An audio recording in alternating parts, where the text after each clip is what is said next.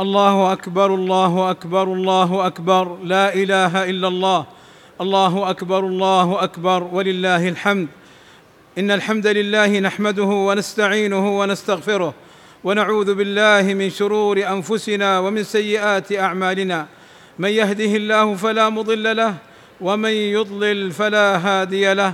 وأشهد أن لا إله إلا الله وحده لا شريك له وأشهد أن محمدا عبده ورسوله.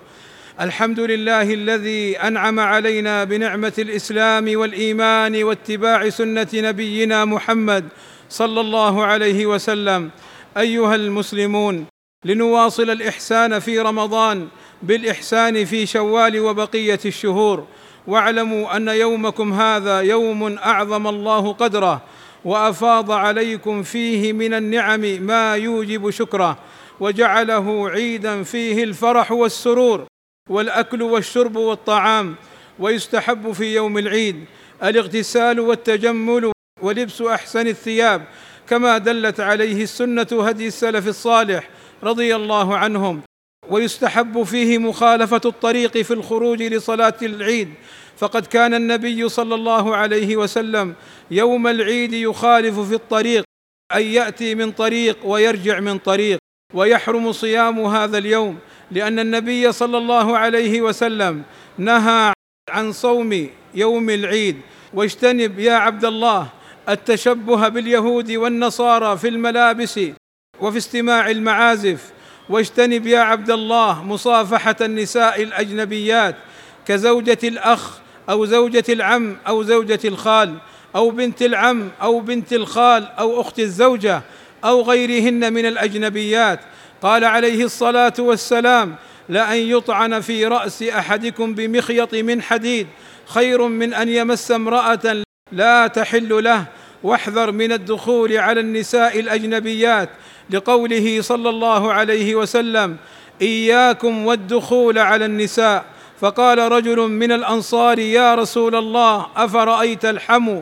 فقال صلى الله عليه وسلم الحم الموت والحم هم أقرباء الزوج وعلينا التوبة والرجوع إلى الله وأن نتقي الله تعالى في جميع شؤوننا ولا نفتن بالحياة الدنيا وزينتها عن الآخرة فالدنيا دار ممر والآخرة دار مقر.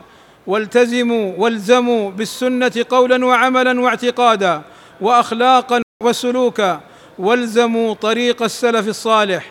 وعلينا عباد الله أن نلتف حول ولاة أمورنا وأن نجمع الناس عليهم وأن لا نتكلم فيهم بالسوء وأن ندعو لهم بالصلاح والخير. فإن هذه هي السنة ومنهج السلف الصالح. وحافظوا على أبنائكم وبناتكم فهم أمانة في أعناقكم.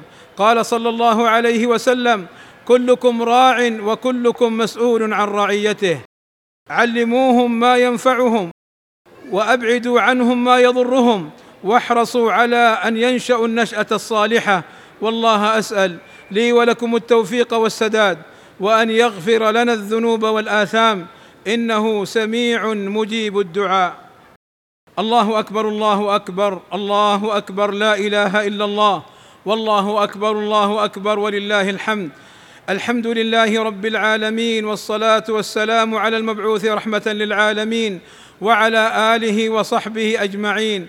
أيتها المرأة المؤمنة لقد كرمك الإسلام وحافظ على حقوقك فحافظي على حقوق الله وحدوده واحذري من مخالفة أمر الله.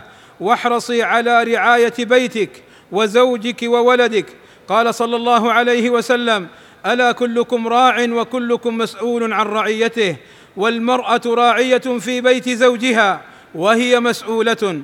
وقال النبي صلى الله عليه وسلم أيما امرأة مات عنها زوجها وهو راض دخلت الجنة واعلمي أن لك أجرا عظيما على المحافظة على ذلك.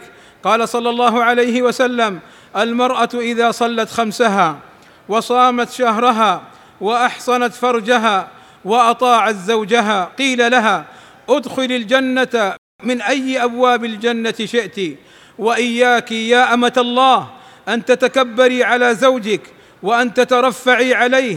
قال صلى الله عليه وسلم لا ينظر الله تبارك وتعالى إلى امرأة لا تشكر لزوجها وهي لا تستغني عنه. وقال صلى الله عليه وسلم أريت النار فإذا أكثر أهلها النساء يكفرن قيل يكفرن بالله؟ فقال صلى الله عليه وسلم يكفرن العشير أي الزوج ويكفرن الإحسان لو أحسنت إلى إحداهن الدهر ثم رأت منك شيئا قالت ما رأيت منك خيرا قط فاحذري أيتها المؤمنة من هذا الخلق الذميم واحذري يا أمة الله أن تكوني من نساء أهل النار اللاتي وصفهن النبي صلى الله عليه وسلم بقوله بقوله صلى الله عليه وسلم صنفان من أهل النار لم ارهما وذكر منهما نساء كاسيات عاريات مائلات مميلات رؤوسهن كاسنمه البخت المائلة لا يدخلن الجنة ولا يجدن ريحها وإن ريحها لا يوجد من مسيرة كذا وكذا. فاتق الله عز وجل وعظميه واشغلي أوقاتك بطاعته وذكره وشكره واعملي بالطاعات والإحسان إلى الخلق واحذري من مخالفة أمره وأمر نبيه محمد صلى الله عليه وسلم. اللهم اغفر للمسلمين والمسلمات والمؤمنين والمؤمنات الأحياء منهم والأموات.